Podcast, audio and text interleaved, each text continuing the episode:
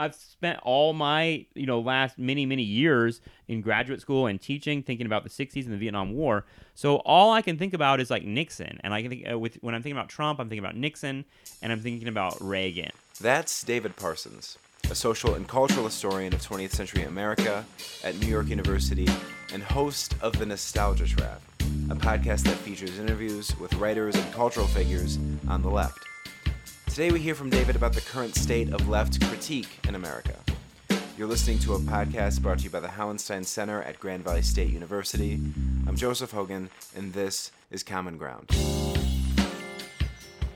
In 2014, David Parsons began recording interviews, mostly with historians, but also critics and writers and artists, all of whom were on the left.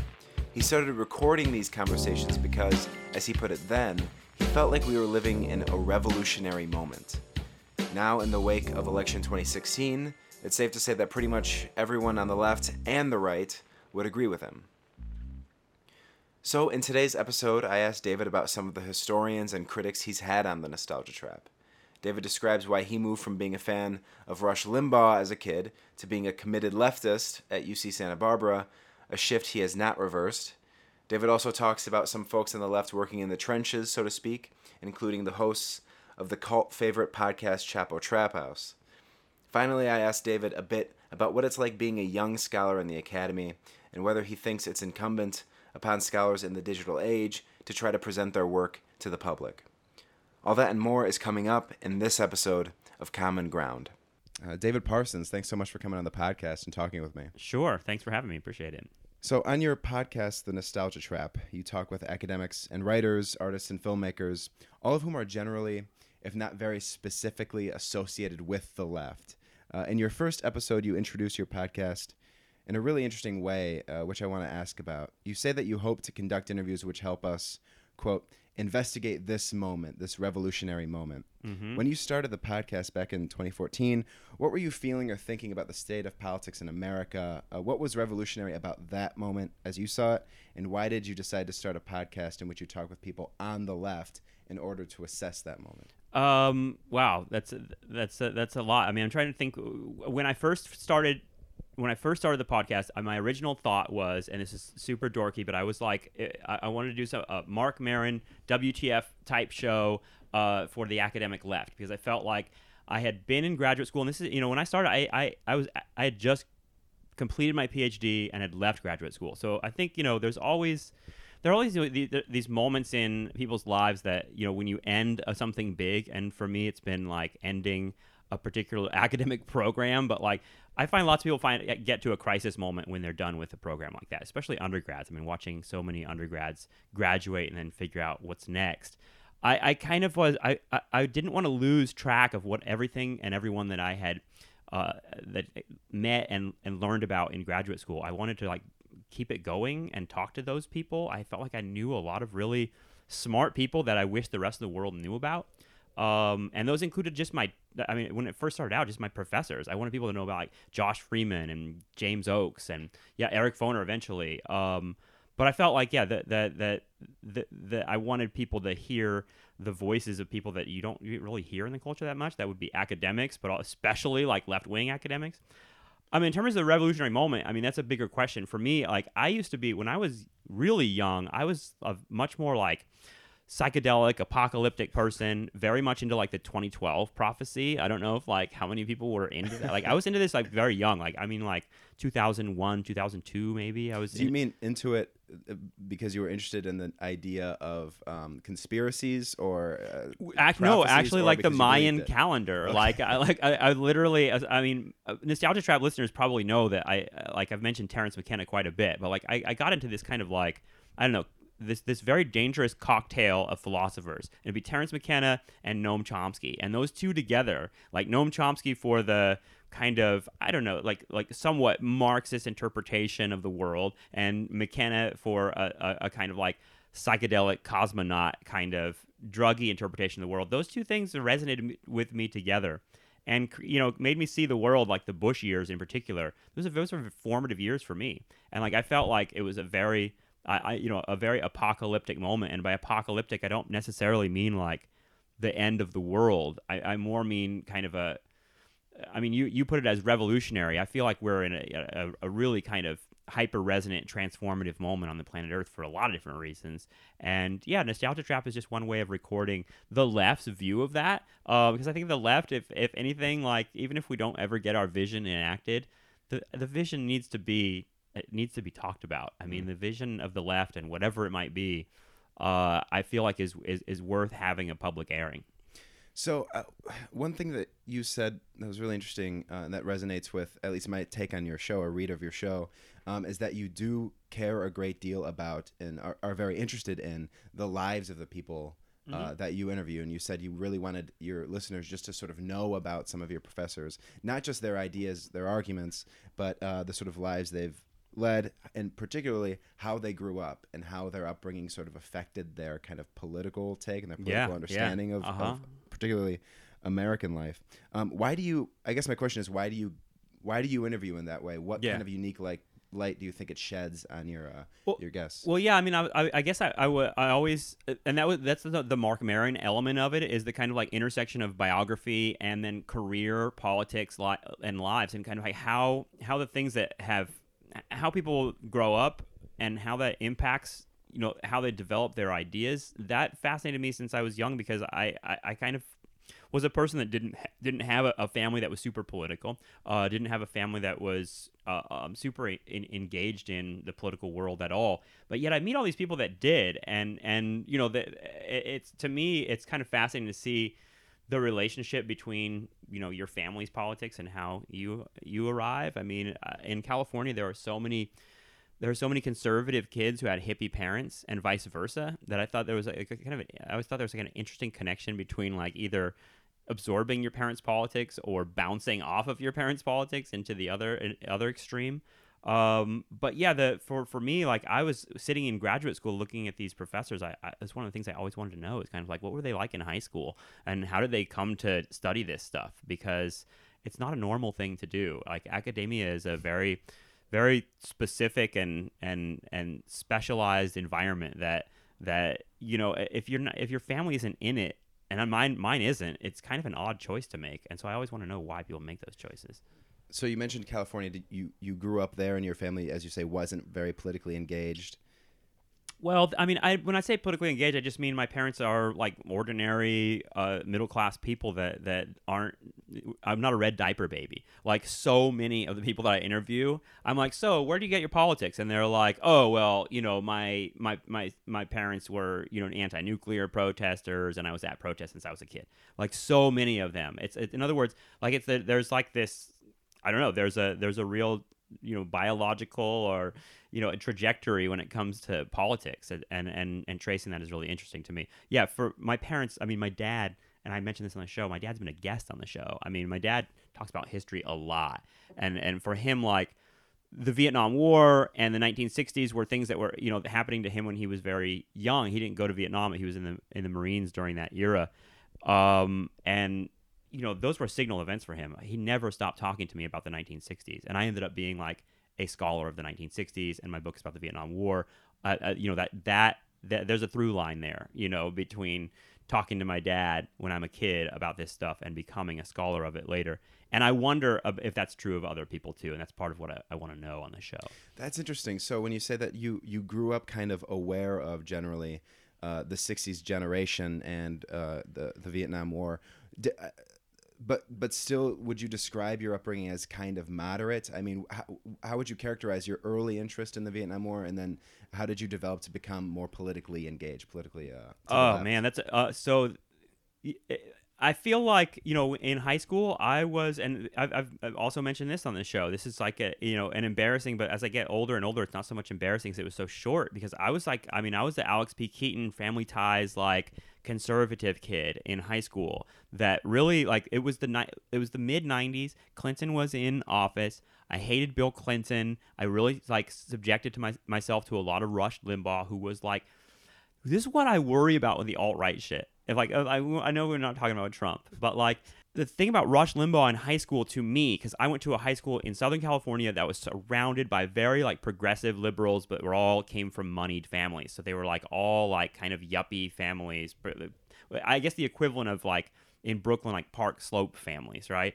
and they were all very liberal, and it was like that. They were all, um, you know, they had they had, you, you know, all the right bumper stickers and everything like that. But uh, being Rush Limbaugh and, and all that stuff had like this punk rock edge to it. Like it was like it was, uh, and it was a, I, I, you know, like getting off on trolling was a little bit of that. Like I got off on like kind of like saying shitty things in class to these people who were I felt like were very liberal and very sensitive. And it wasn't like the impulse was social. In other words, like the impulse was like I felt alienated from the from like the liberal kids, and Rush Limbaugh gave me a voice to be like, well, fuck those kids, if I'm allowed to say that. Um, so it was like that's why and so th- i mean that phase lasted very briefly for me like I, w- I went to uc santa barbara and was like you know, instantly in classes that were teaching me how dumb I was about like embracing conservative politics. So that that's when the conversion started for me towards a more left wing position. Could you talk a bit more about about that? It's just so interesting the way you described um, your experience just first listening to Rush Limbaugh and essentially attacking, feeling alienated from sort of liberal centrism and attacking it in basically the way that I mean, if you hear a lot of people say you know why Trump won, often you hear this argument. It's because people are sick of political correctness, mm-hmm. um, but and you, smug liberals and, sm- all that. Smug yeah. liberals, mm-hmm. exactly. Um, so what I mean, what did you do or learn at Santa Barbara um, that convinced you mm. uh, to sort of leave that position and embrace a different one? Um, my freshman year, I took uh, Black Studies course. I mean, that's literally just one sentence. Freshman year, I took a Black Studies course, and it was a, a course with a guy who I desperately wanted to interview for the Nostalgia Trap, but he unfortunately passed away last year at UC Santa Barbara. His name was Otis Madison. He was a professor that was really just a firebrand. He was like his only.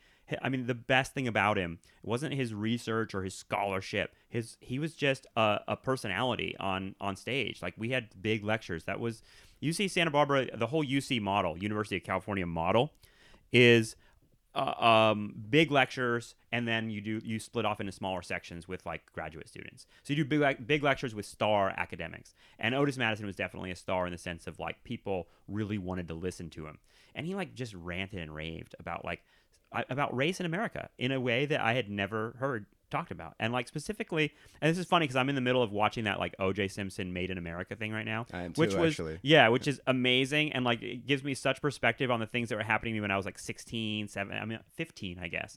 Which were like these were formative years and like the OJ case um all of that uh, w- w- were a big part of were a big part of like me being young. But anyway, Otis Madison talked about the OJ case. He talked about Jerry Springer and like what the, the, the effect of Jerry Springer is on on uh, on on the way people look at poor people, on the way people look at poor white people versus poor black people. He just like kind of blew my mind. Um, not with like necessarily really high level stuff. Again, he was just doing like close reading, media analysis, letting us know like what's really going on around us, and it gave me a perspective that coming from small middle class suburbia, just you know, 40 miles south of Santa Barbara um, I, I, felt like I'd, I'd, I'd, found a new world at UC Santa Barbara and a new perspective on that world.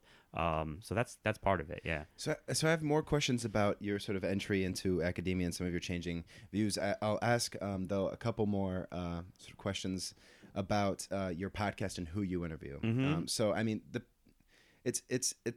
I think it's the case that, with exceptions like Eric Foner or sort of major academics, the people you interview uh, they're they're rarely like Paul Krugman or some right, right. at the Times. Right? right. They're usually people who are sort of on the ground, sort of in the trenches, and who really are self-consciously on the left. Mm, uh, mm-hmm. um, so why why regularly host that particular kind of guest? What insider critique do you think they have into American mm-hmm. politics today that you think is valuable?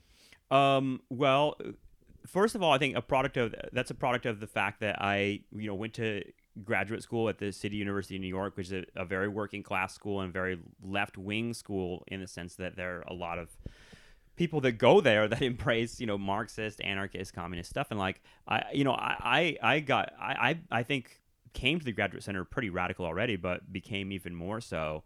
Um, or, or more, I don't know, more a, a more nuanced radicalism. I hope Um, but that it's so that's part of uh, it's just that's the pool of people I know. You know, are people that are in the trenches, and that's we really call it the, tre- the trenches at CUNY because it's like you know you're with a population that's a population that's you know very working class, very um, uh, very much people of color, very much uh, many, many, many immigrants, and so it's in, that population.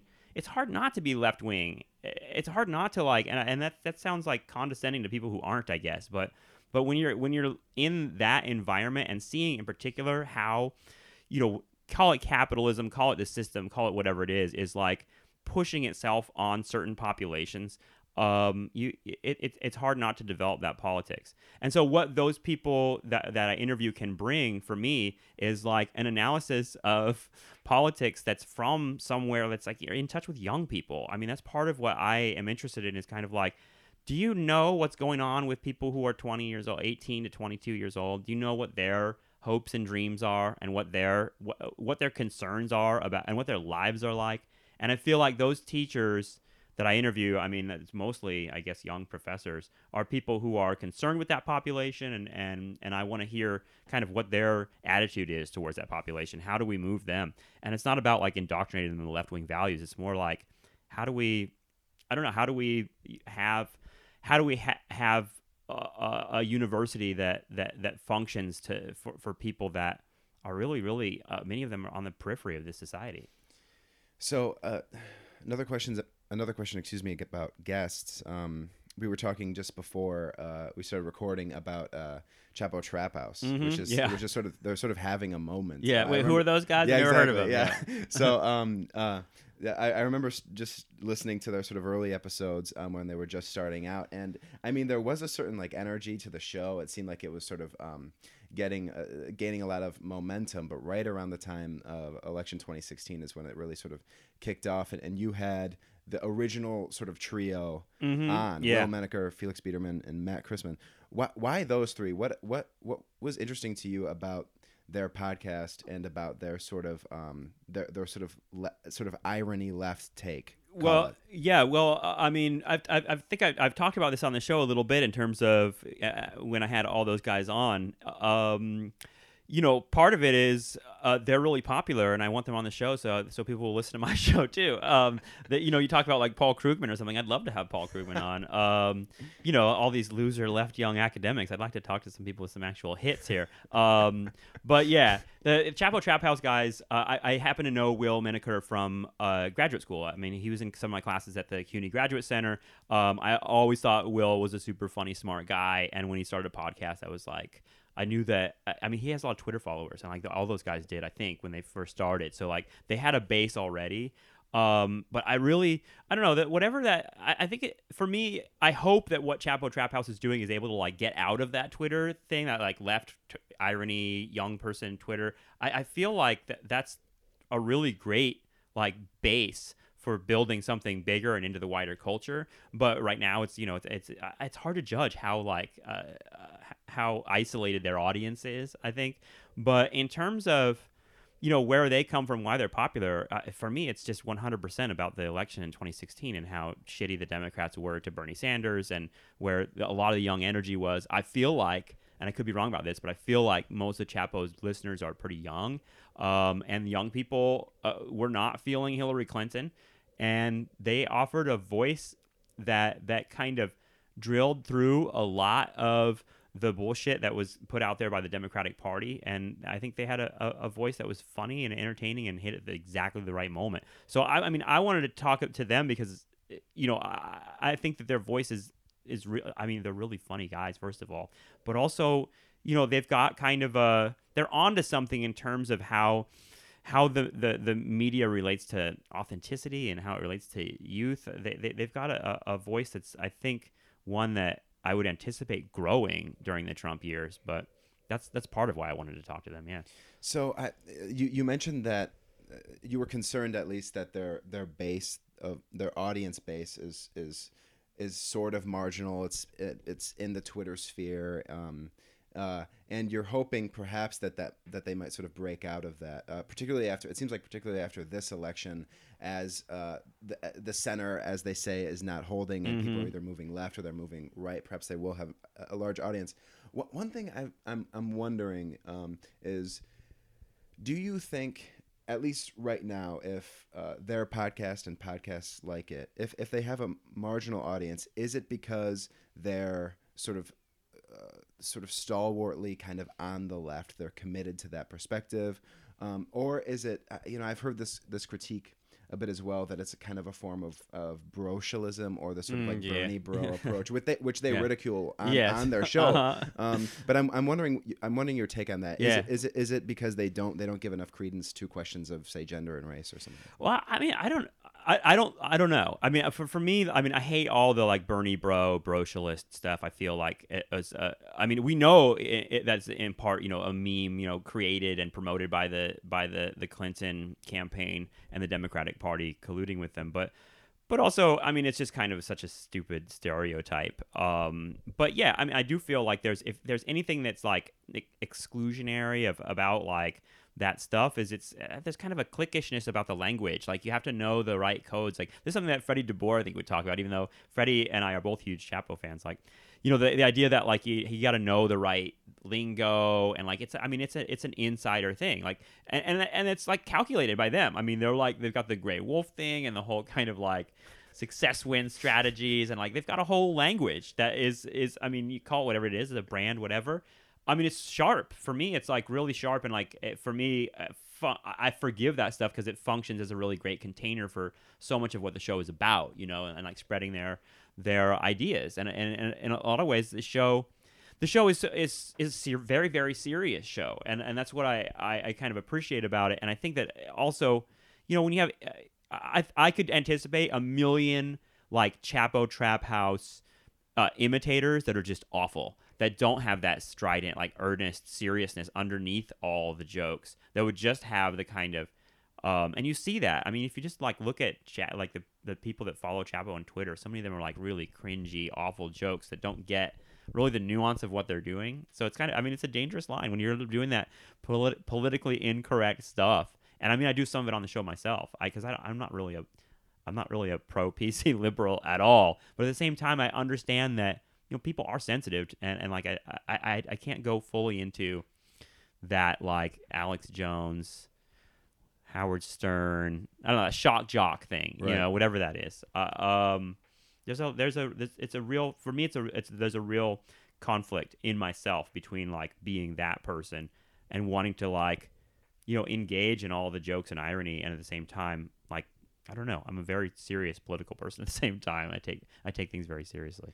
You've talked about um, well, I mean, speaking of having a language all your own or a language of your group, you've talked about uh, finding a family on the left Yeah. on your show. Yeah. Um, I remember in your intro to um, the first Freddie, because you just recorded another show or episode with Freddie DeBoer, but I Mm-hmm. think in your first one, you you said how important it's been to you to find a family on the left, and probably was for him to sort of develop a close community of of, of like minded people. I Mm-hmm. mean, that's that's got to give you, I imagine. A, a real sense of political purpose and solidarity. At the same time, do you ever feel limited by by living in and sort of discoursing with such a community um, quite a lot. That's to ask by surrounding yourself with and surely debating with people on the left regularly. Do you ever feel less able to understand the right or the center? Yeah. Uh, um, uh, for me, that a lot of that of what you're talking about is mostly stuff that's that's that's that's happening and dangerous online, which is like you, you know the stuff about. uh, I mean, this is in. I, I think he does it in the Adam Curtis hyper normalization movie. Like Adam Curtis talks about the, uh, you know, the echo chamber of social media and the idea of like basically, I mean, loading up like loading up your social media with people that agree with you and then just reading it all day and clicking yes yes yes yes yes and then people that are like slightly out of that no no no no no. And it's like yeah it is it, is kind of a dumb way of grouping people. Um I don't really do politics in real life all that much besides the podcast i guess and the podcast is like a form of social media too. So i mean in terms of like that whole idea of like maybe we should talk to each other and talk to the I should talk to the right and understand them more. Um, I mean, call it like ca- call it unfair or call it like shitty. I don't know. I I, I don't care to talk to the right too much. Um, I I don't care to like engage with certain pieces of the right. I do have uh, I do like people that have I don't like people that are just like doctrinaire Marxists. I, I don't I don't, I don't want to talk to people on the left that are just like 100% the left is right and that's it. I'm, I mean, a lot of the people associated with like Jacobin, I find like, like excruciating. I'm like not really willing to talk to them about. I, I, I'm bored. And their their minds are made up, and that's that. So I mean, I mean, I'm looking for people that are like thinking outside the box, but I still like. I don't know. Uh, that's why I have. It's, this is like maybe people will cringe about this. This is why I have like you know Bob Dylan shit around. It's like you know here's a guy that like you know he's ostensibly on the left, but he's he's nowhere too. Um, he's freewheeling. Yeah, I talked to a, a Thaddeus Russell. Uh, I don't know if you know that scholar, but like he's like a I, I don't know if I would put him on the right or left. I, he's all over the place. And I mean, Freddie DeBoer. I mean, he, as much as he's like a left guy, he has a lot of opinions that are like outside of that. So I'm not. I mean, I will say that I'm pretty agnostic about a lot of this politics. As much as I'm like a left person, um, I have ideas about what's right and what's wrong, and that's about it.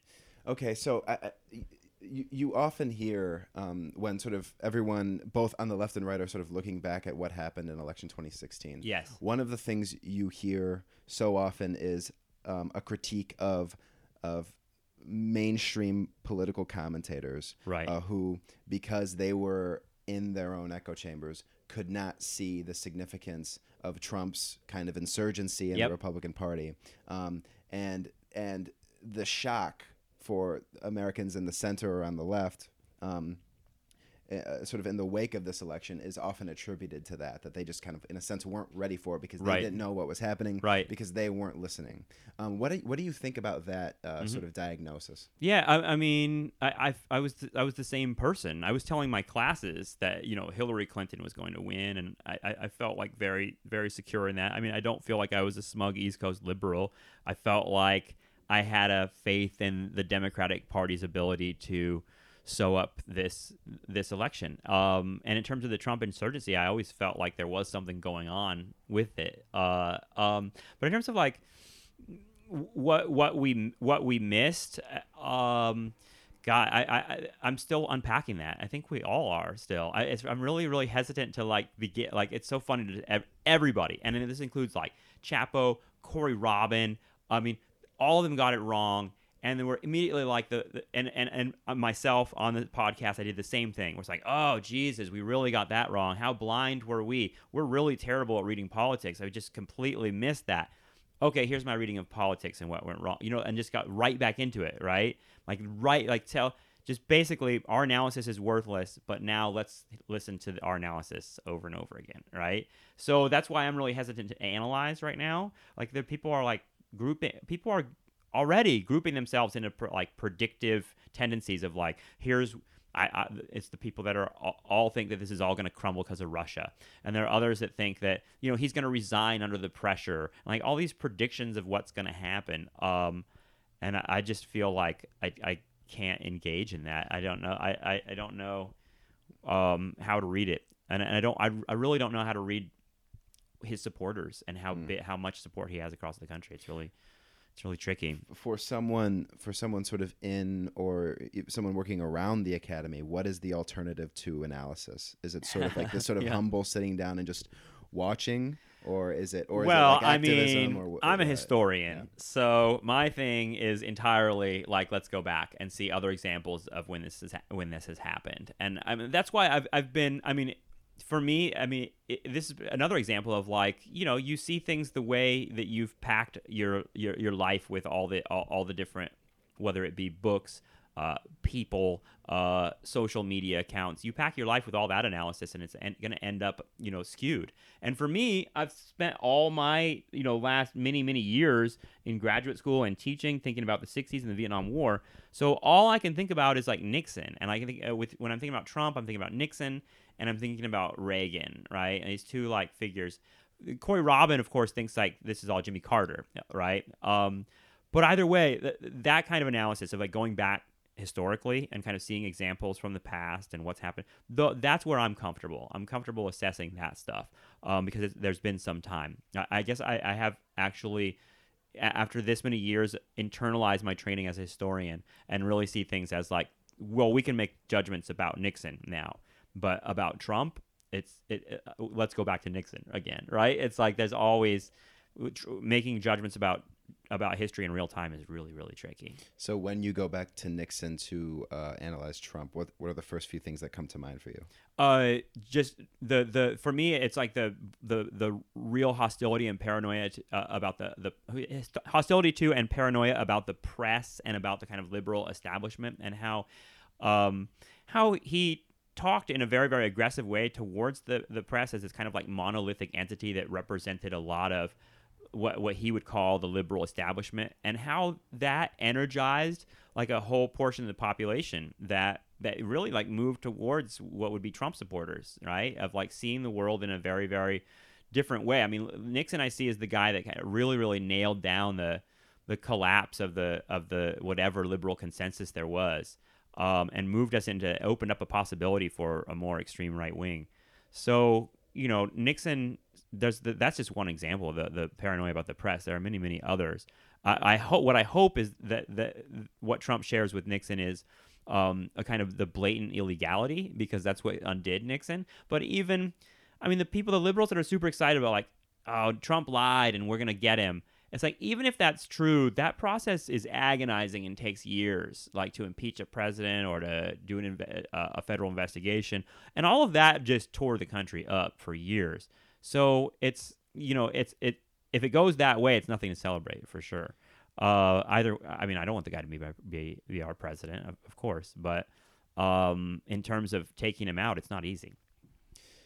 So you've talked with obviously a ton of people on the left about well, if not uh, uh, uh specifically about Trump. Um, then generally about the current uh, political situation. What do you think is the state of left's critique generally. And I ask because earlier you said you found it agonizing um, to talk with some people sort of on the hard left or mm-hmm. some people mm-hmm. associated with magazines such as Jacobin. I'm just wondering, like, could could you could you sort of walk me through why you would find it agonizing to talk to some of those people? Who do you think has the best critique right now? Well, I mean, first of all, I would talk to anyone from oh. Jacobin, obviously. uh, uh, uh, uh, um, you know, I really, for me, like Jacobin is too academic. Like, uh, I, I, I and that's funny coming from me as an academic, but like there's a certain kind of like theory head academic that I'm just not interested in like engaging that in, in part because I don't know that that school that much of, like high theory. Um, and I'm not terribly interested in that. But in terms of like uh, uh like who has the great left critiques right now, I, I mean, I listen to like the the, the the the stuff that I listen to the most. Like right now, I'm listening to like Jeremy Scahill's Intercept podcast and, and Naomi Klein. Like I, I like the old voices. I would say it's for the old left, but which is like funny to say because there've been so many old and new lefts. But like for me, my voices that I I came up listening to were people that were uh that were really talking most about foreign policy. American foreign policy and talking about climate change. Like those are the two issues that that energized me the most. So that's why I mentioned like Jeremy Scahill and Naomi Klein because both of those people um, have like really really strident left critiques of what's going on, but they they're also focused on particular issues. Like Klein is like pretty pretty focused on environmentalism and and and Scahill is. Is, is just all about America's insane wars. So those are the two issues that really energize me. And and then in terms of like the uh, domestic like economic stuff, um, I, again, like for for for theorists, I, I, I really just grab whoever whoever makes sense to me. Uh, I feel like the the voice that's that's out there the most in terms of like really talking about this stuff publicly is Bernie Sanders. And like I don't think of him as like obviously like a socialist theorist at all, but he's he's really I was really not into Bernie Sanders when it first started. I was just really very this guy. My idea was like I've been around the left for a long time, and Sanders has been there as like an ineffective dude that's just been at all the rallies and saying the right things, and that's that. But like, I realize more and more how much the Bernie Sanders thing is not about Bernie at all. It's just like, I mean, the way he packages the stuff, the way he packages the economic message in particular, and like talks about, um, in particular, like the things that young people care about, like healthcare and college education, like um, those things those things are important to communicate in a way that that that makes sense, and I think he does that. Mm.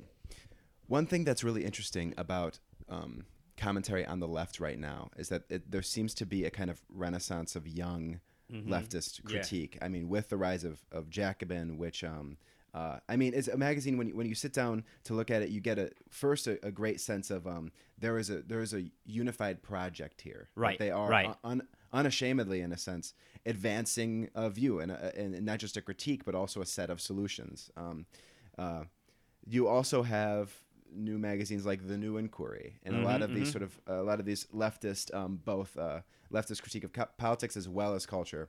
Um, there seems And then the old stuff like Dissent and and, then the old the stuff like Nation, Dissent, which is still going, which is Mhm. still growing strong, and there are there are writers like Sarah Leonard who sort of exist at the bridge between those two. Yeah, and I feel like they're getting stronger. I, I mean, I could be wrong about that, but I feel like, I mean, The Nation and, and Dissent are, are magazines that were kind of stagnant for a long time and all of a sudden are enjoying this kind of renaissance right now. Well, and that's what I'm wondering. So, so that's certainly happening, uh, and and you are in many ways working with a lot of the people who are at various different nodes of that Mhm, of mhm. that uh, network. Do you read anyone? I'm wondering on the right, especially Mm. part of like the sort of new movements of call it right commentary or right critique. I mean, there are there are sort of smaller magazines like the Washington Free Beacon, Mhm. but there's also obviously Breitbart. Do you read anyone on the right? Are, are there writers who interest you among conservatives either because you really disagree with them Yeah. or because you think, ah, actually, this is pretty interesting?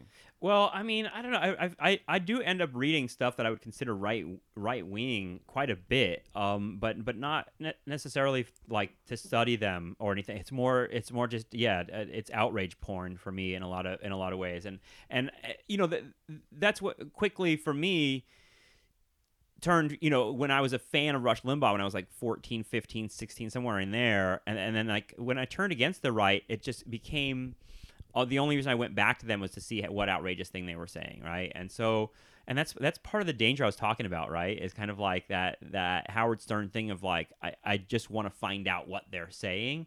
Uh, and that's certainly been it true with breitbart. I mean it's hard not to look at some of that stuff. I, I, was a person that was actually reading andrew breitbart when he was alive.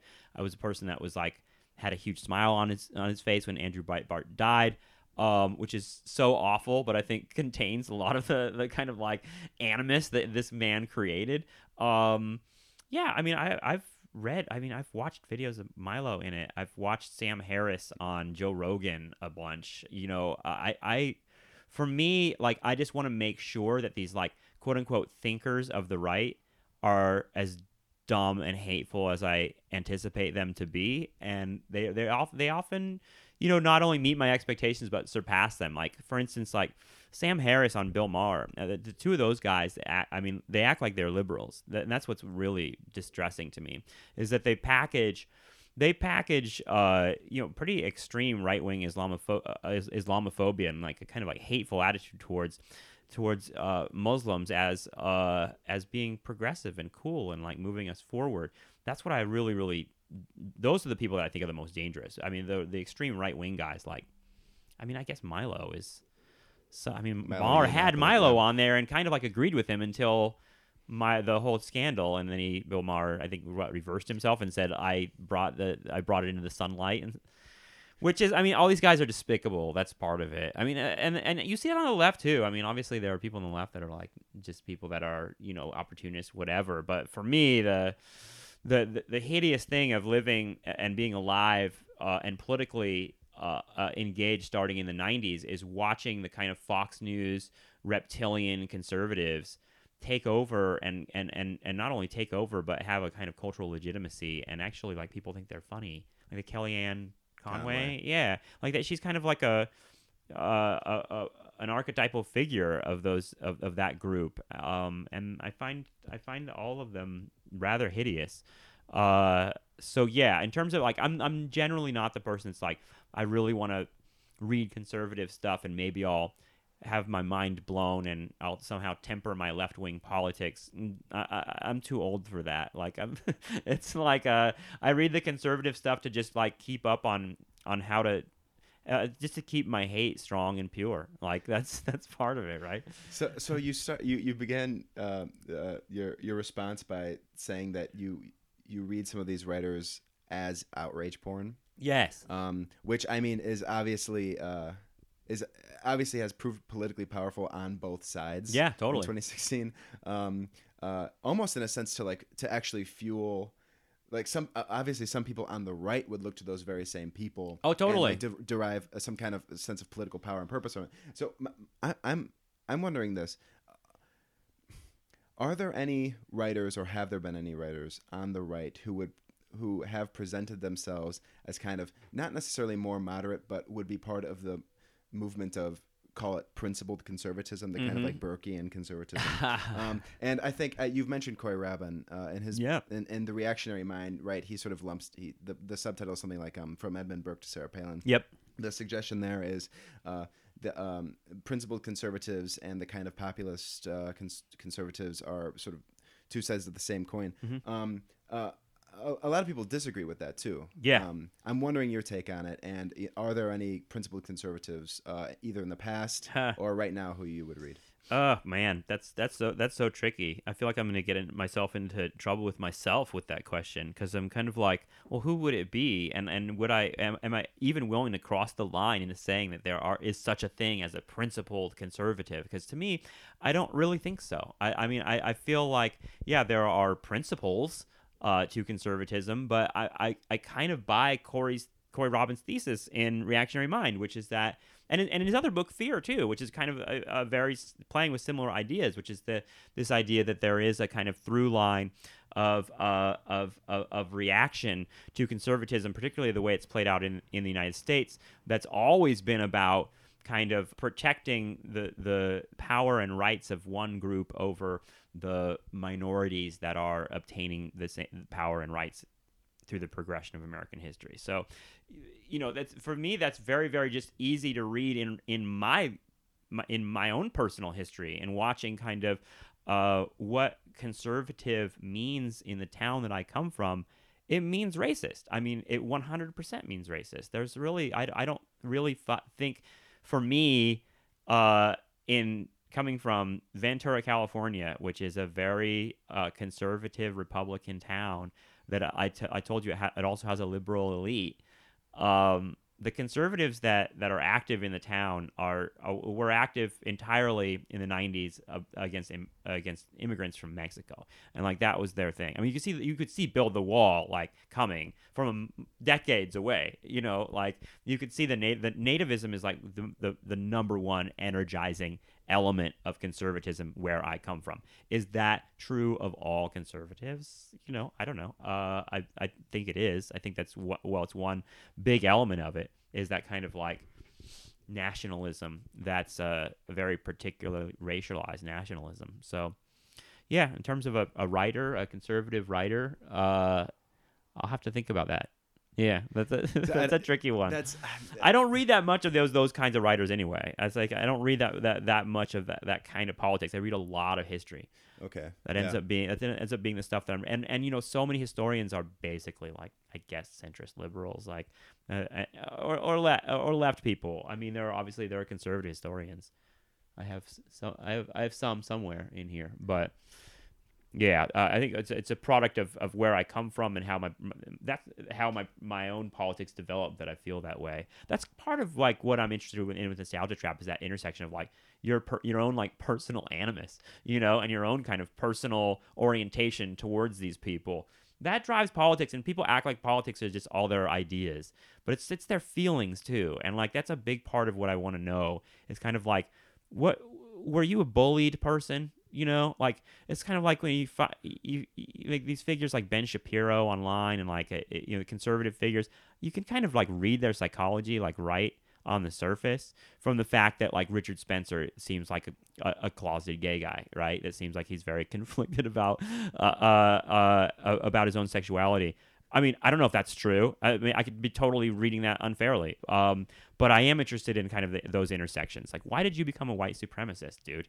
It's not just because you think that white people are great. There's like a whole history and a whole psychological history that and and, and, and sociological too, like where you were grow and the people you were growing up around. But let's not act like it's all just the realm of ideas. Well, and that's so. So you must you must be right about that. That politics have a great deal, and in fact, I mean, uh, uh, uh, 2016 might indicate that in many ways, politics have more to do It's more feeling, more, more yeah. to do with feeling than Uh-huh. than ideas. Even though I think people on both sides would like to would like to say that um, that we have a politics of ideas and policy over a politics of um, of feeling. Yeah. Uh, I mean, one thing about about about your take on that though that I, I do you think that your um, critique of people on the right, your like your your inclination to go for a psychological reading of Mhm. why they would be on the Yeah. right? I mean, how how linked is that in um, approach to someone on the right saying, "Oh, if you're on the left, it's just because you like are sen- you're sensitive, you're like Yeah, a yeah, sensitive totally. snowflake." No, that I, th- that they're not wrong. Uh, you know, like I, they're not wrong, uh, and and it's not all that. I think obviously, you know, you look at the te- the people the, the people that tend to be liberal or on the left. You know, are they more like emotionally sensitive? That, I mean, that's a really tricky question. I, the, the, for me, like I've I've interviewed so many people on the left that they got to their left they they got to their leftism through books, through study, through being like academics. Like that's that's they would totally they would totally dispute this reading t- entirely. And, and it's part of the, the trick of what I'm trying to do with Nostalgia Trap is to get in there a little bit. So many academics and uh, like Marxist people would be like, no, this doesn't have to do with like anything but but me just reading books and figuring out that I'm smart and figuring out that I'm right, you know. And for me, it's like, well, there's something else too, and like there's so there's a. Th- and, and that maybe that's why I found I find Cha- Chapo so interesting is that they're t- they're tapping into like there's like the, a social outcast thing too.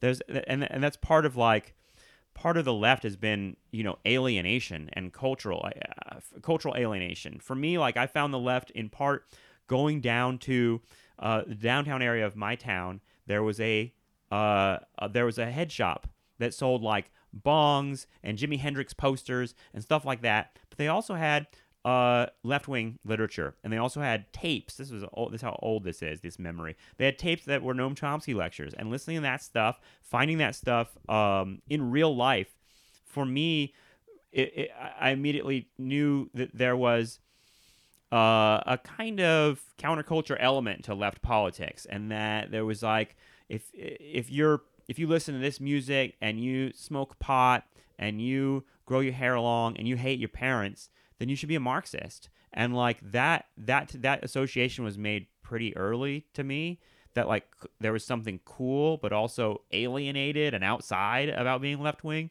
that you know a lot of young people I think identify with. And for for you know for for a lot of young people, you know maybe that's instead of finding Chomsky stuff, they're finding Chapo Trap House on SoundCloud somewhere and listening to it. Regardless, there's like an idea that you know there is a cultural and social psychological element to how people get to their politics, and that's part of what I want to know with Nostalgia Trap. So we're we're talking a bit about associations. I'm I'm wondering. Uh, one thing I've been wanting to ask you is, um, uh, as as we've discussed, you talk a lot with young academics, junior academics, um, and professors. Um, in many ways, they're entering an academy uh, that uh, is, well, I mean, it's it's. It's, they're entering a precarious situation. Dying, Yeah. di- you can say it. You can say it. A dying Yeah. institution. Well, I'm I'm Yep. proposing to myself uh, to, to to enter this institution as well. So Yeah, yeah. come on in. Yeah?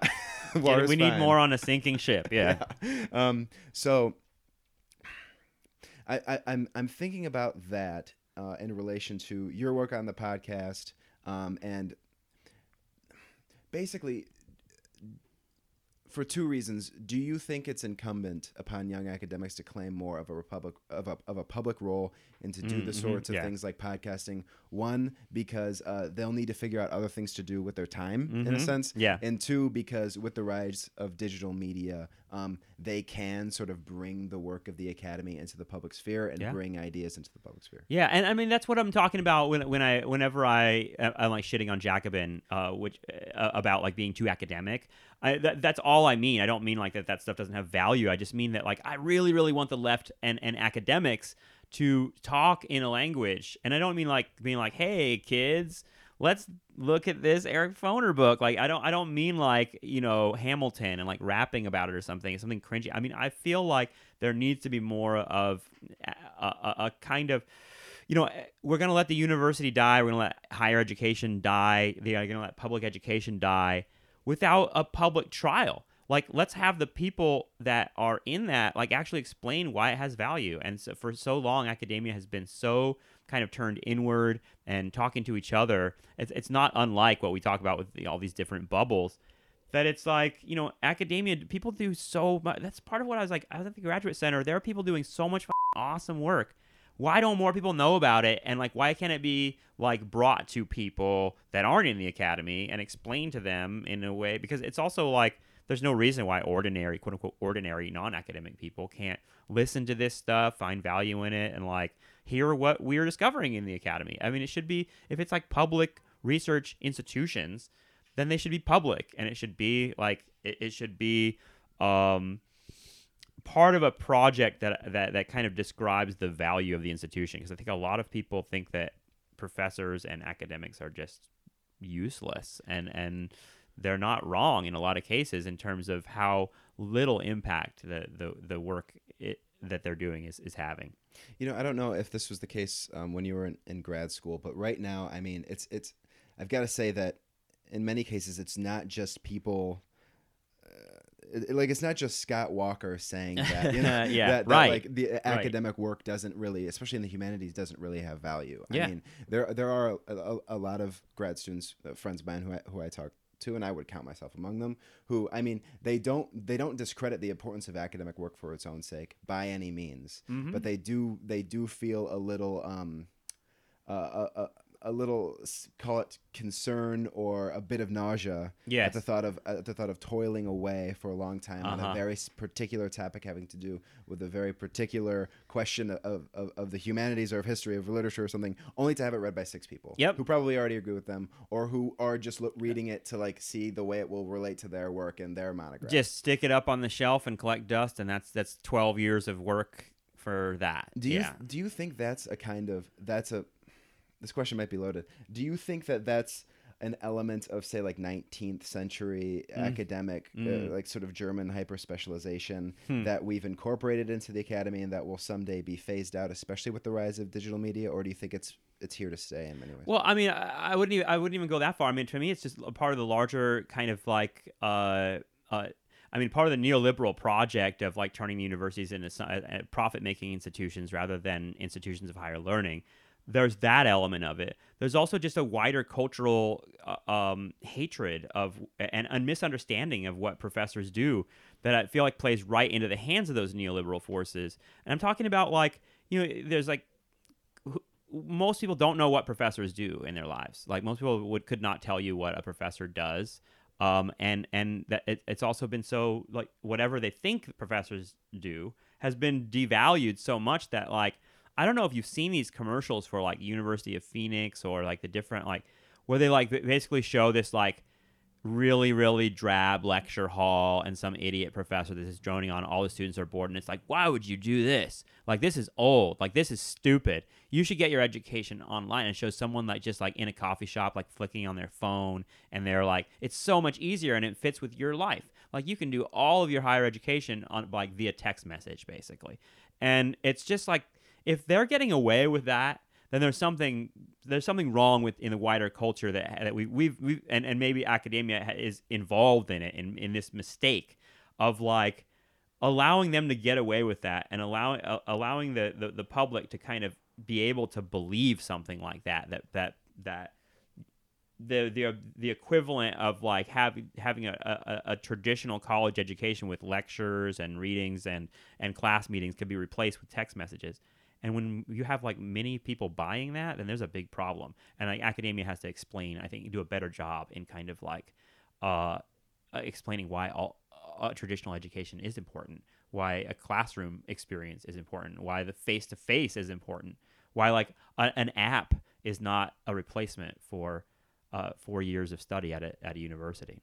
So, uh, another question related to um, to to what academia should do or ought to do uh, with respect to um, its its image, not just um, in the wider culture, but to its own uh, to its own adherents, to its own scholars. Yeah. I mean, you've talked a bit on your podcast about um, being a young scholar, being a sort of junior scholar, Mhm. um, and sort of having to, to, to, to move around and accept, in many ways, contingent work. Oh yeah, Um, and so many, I mean, so many young scholars have to do that. So many older scholars now are having to do it. I and it mean, the ag- explains the left wing acad- young acad- academic thing too. I mean, y- young academics are no different from the millennials who are coming to the, you know their own ideas about the limits of success in America.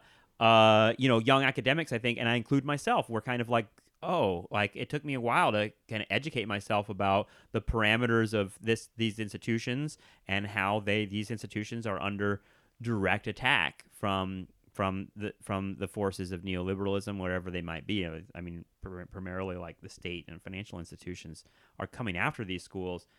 That like contributes to to your political awakening too, and and also you know in terms of jumping around and being an adjunct and not finding like full time tenure track work, like that's that's close to the millennial thing. Whatever you talk about millennials like not finding jobs academics are, are experiencing that same thing. We, uh, where we can't all have podcasts. We can't all like brand ourselves and become like oh i mean it, when you think about like i could a future for me as a guy that studied history for 10 years has taught history at the acad- at the college level for 12 years have a book coming out. Have no tenure track uh, job and no prospects of full-time tenure track work I instead like put a living together by teaching at several different institutions and doing public history for like museums and things like that.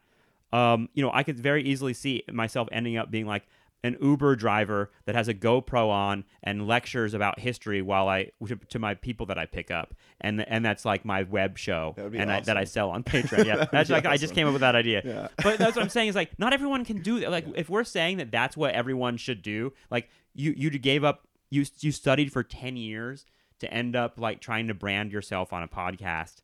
There's something Uh, I mean as much as I love my podcast, as much as I can, will continue to do this and I and and I and I, I believe in the project, it's also just like well that's that's I mean it, it happened as a result of you know a, a lot of different accidents in my life and a lot of a lot of different like I don't know the the the way that the academy works now is it- it's not there are people talking about like what the problem is in the academy like, it- it's too many phds and not enough jobs but you know it's really to me it's just it's the not enough jobs part that's the the the, the phd has been devalued to the point where um it's it's it's not sustainable i hate to tell you that well, I guess um, I, when you were when you were an undergrad, yeah did you always want to um, enter the academy? Did you always want to become a professor?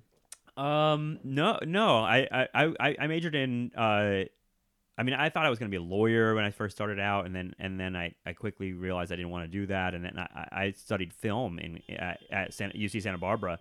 Um, I wanted to like make movies and work in in Hollywood. I, L.A. was close by, and I thought I would move down there and get get a like film career going.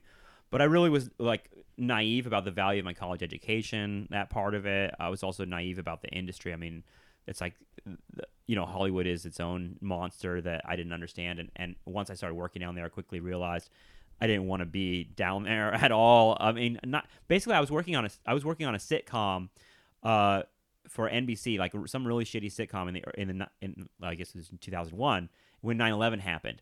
And the way like i watched these craven hollywood people react to like geopolitics was so insane it made me like want to run away and run to the academy. I literally started investigating graduate school after that. This was in California. yeah yeah. So it was like I, I didn't really envision myself becoming a professor until i started going to graduate school and then i realized that's what you do when you become a, a phd in history What was the Craven response? This is so interesting. So, I mean, so describe what what kind of work were you doing on this sitcom, and were, were you were you like this sort of like like this innocent in this sort of like, uh, this Yeah. sort of Hollywood scene? What yeah, uh, so it was a sitcom called Three Sisters that was only on the air for a little bit.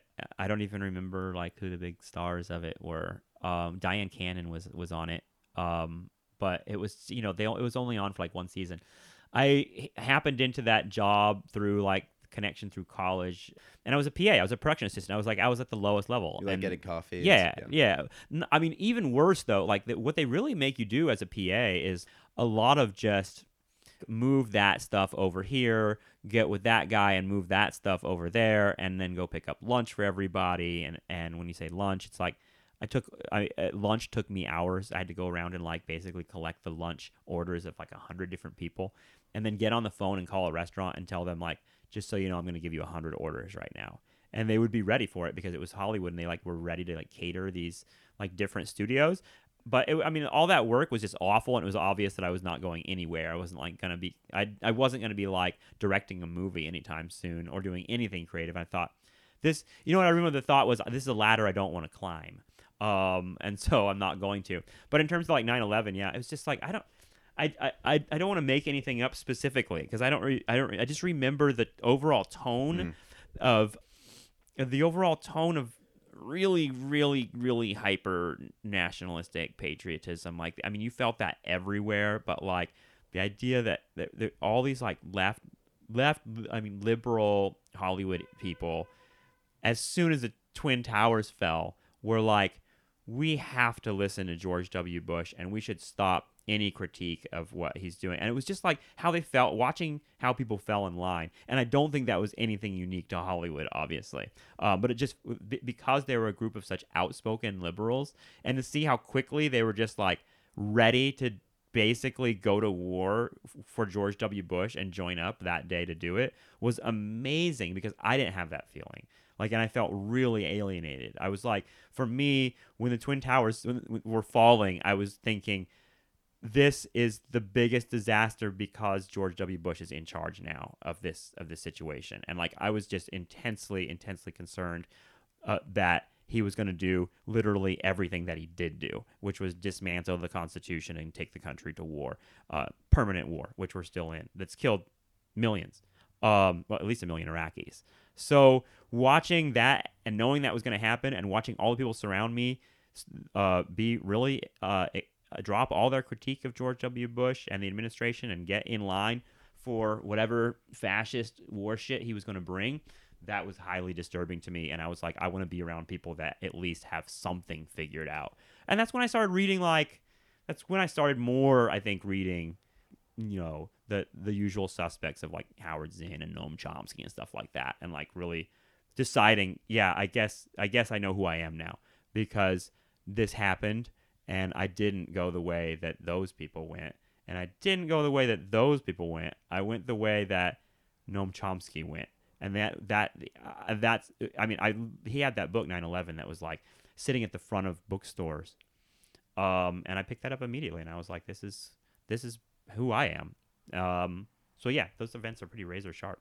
Uh, so um, so what is interesting is that you did a BA in film studies, mm-hmm. uh, and then ran, yeah, as you say, ran to the academy, but you didn't run to cinema studies. You ran to history. Yeah. Was that was that because you like people like Zinn and Chomsky were were so resonant for you? Yeah, I mean, I I, I also felt like I'd already done cinema studies. Um, I did actually do the doctoral certificate program in cinema studies at, at the CUNY Graduate Center, so I did end up continuing with film studies, but from the like that's and that's all the theory head stuff too, you know. And like if, if ever I want to hear about about high theory, I, uh, um, and in particular, I'm talking about like the Frankfurt School. I yeah. want to hear about it. I want to that you got to attach that to cinema, or I don't give a fuck. And so that's why that's why I like Zizek. You know what I mean? Like, yeah, sure, sure. And, and, like th- that guy has become you know a parody of himself in a lot of ways. But like early on, like his early stuff that I was reading in graduate school, that when he was like you know analyzing pornography from like a Marxist perspective, that shit is awesome.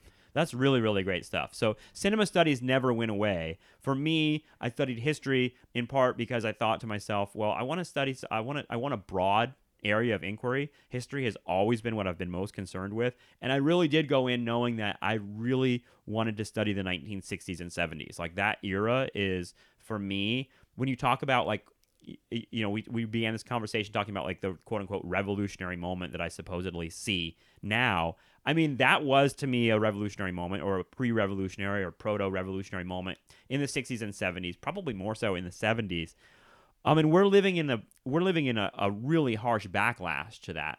So I'm really kind of, uh, and I mean like a right wing backlash to the 60s. We're we're still very much in that. I feel, um, and so watching whatever is happening now with like I don't know, Bush, Obama, Trump I mean, you, you say them together like that, like those three. There's there's something there's something quaking in America, and and I feel like we'll continue to watch it. And that's why I'm like really not super. I'm, I'm skeptical about it about predictions, but I feel like things are moving really really chaotically right now, and maybe more so um, than than we even think. David Parsons, thanks so much for coming on the podcast and talking with me. Appreciate it. Thank you so much. That was David Parsons, an historian at NYU and host of the Nostalgia Trap. Common Ground is a podcast brought to you by the Hauenstein Center at Grand Valley State University. The director of the Hauenstein Center and producer of this podcast is Gleaves Whitney. Kadar Jabbar edits the podcast, and Andrew Whitney composed our theme music. The Hauenstein Center is inspired by Ralph W. Hauenstein's life of leadership and service. Our programs address many of the most pressing issues in American life. Our annual Progressive Conservative Conference challenges leading thinkers on the left and the right to explore the possibility of common ground and to redefine their respective traditions. Our annual conference on the Midwest brings together academics and journalists to discuss the cultural and political significance of the region that's often called flyover country. And of course, the Hauenstein Center is itself a center for presidential studies. And oh, what a year, what a few months it's been for the presidency. To learn more about our programs, visit hauensteincenter.org and follow Hauenstein GVSU on Facebook and Twitter. You can also follow me on Twitter at Joe Hogan CGI. Thanks for listening. I'm Joseph Hogan, and this has been Common Ground.